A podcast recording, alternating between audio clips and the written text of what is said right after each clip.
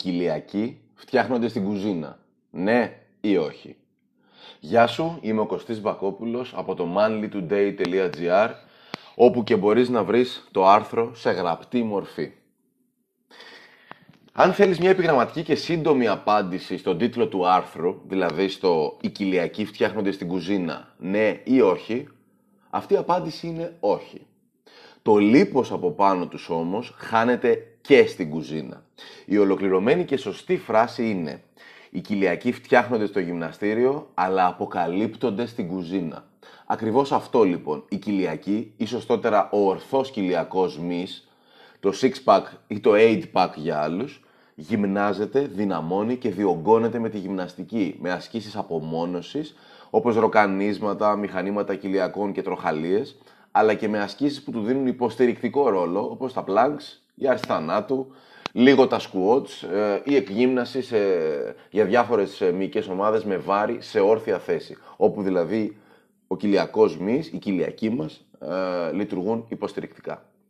Τι πρέπει να κάνεις εσύ στο γυμναστήριο για να βοηθήσεις τους κοιλιακούς σου να εμφανιστούν; Οι κοιλιακοί δεν υπάρχουν μόνο για ομορφιά στο ανθρώπινο σώμα.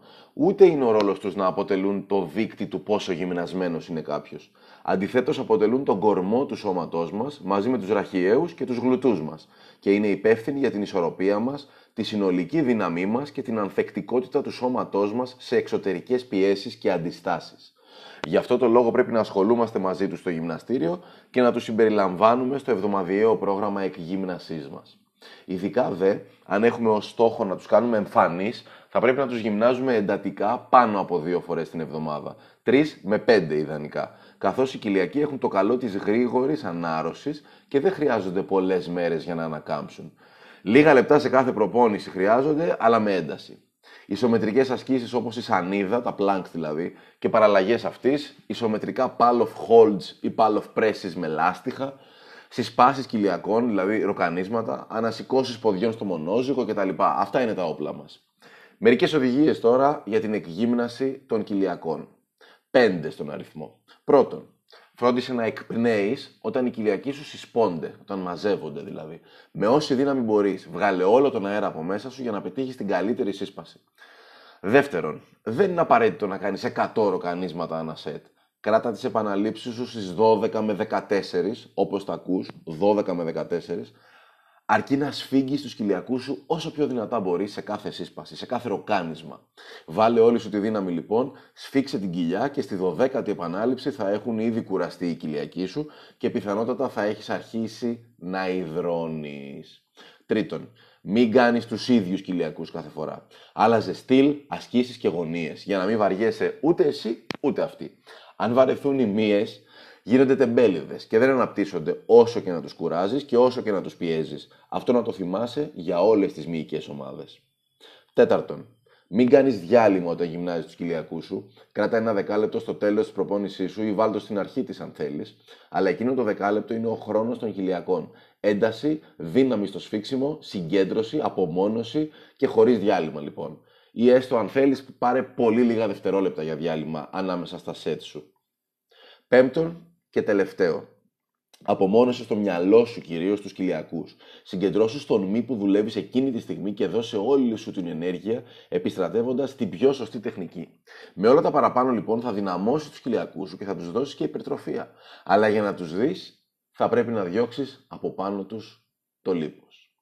Επιγραμματικά λοιπόν, τι πρέπει να κάνεις εκτός προπόνησης για να δεις τους κοιλιακούς σου. Το βασικό που πρέπει να έχεις στο νου σου είναι ότι πρέπει να φύγει από πάνω του το λίπος. Άρα, μείωσε τις θερμίδες που παίρνεις, ειδικά από λιπαρά και υδατάνθρακες, κρατώντας ψηλά την πρωτεΐνη που προσλαμβάνεις από το φαγητό. Κοιμήσου σωστά. Πιες πολύ νερό, πολύ νερό όμως. Μέτρα τι τρως και μην αποκλείσεις τίποτα από τη διατροφή σου. Δεν είναι απαραίτητο να στερηθείς πράγματα ή να μην τρως κάτι επειδή νομίζεις ότι είναι κακό.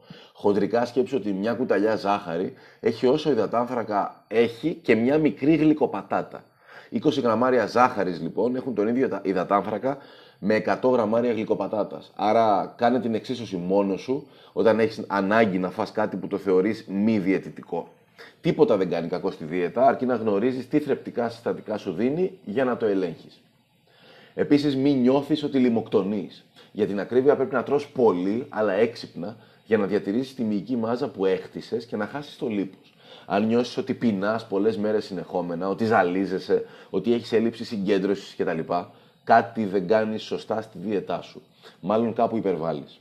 Αν βάλεις τον οργανισμό σου σε κατάσταση συνεχούς πείνας, το σώμα δεν θα χάσει λίπος, αλλά αντιθέτως θα κρατήσει το λίπος που έχει ως άμυνα και πιθανότατα θα χάσει και ένα ποσοστό μειών.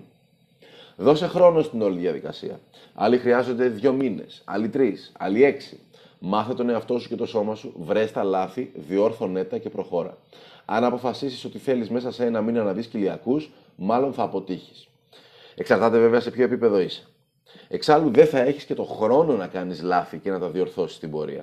Τα λάθη θα παραμείνουν λάθη και δεν θα γίνουν μαθήματα. Δεν είναι απλό από μια κατάσταση που είχε μάθει το σώμα σου να μεταβεί σε μια άλλη.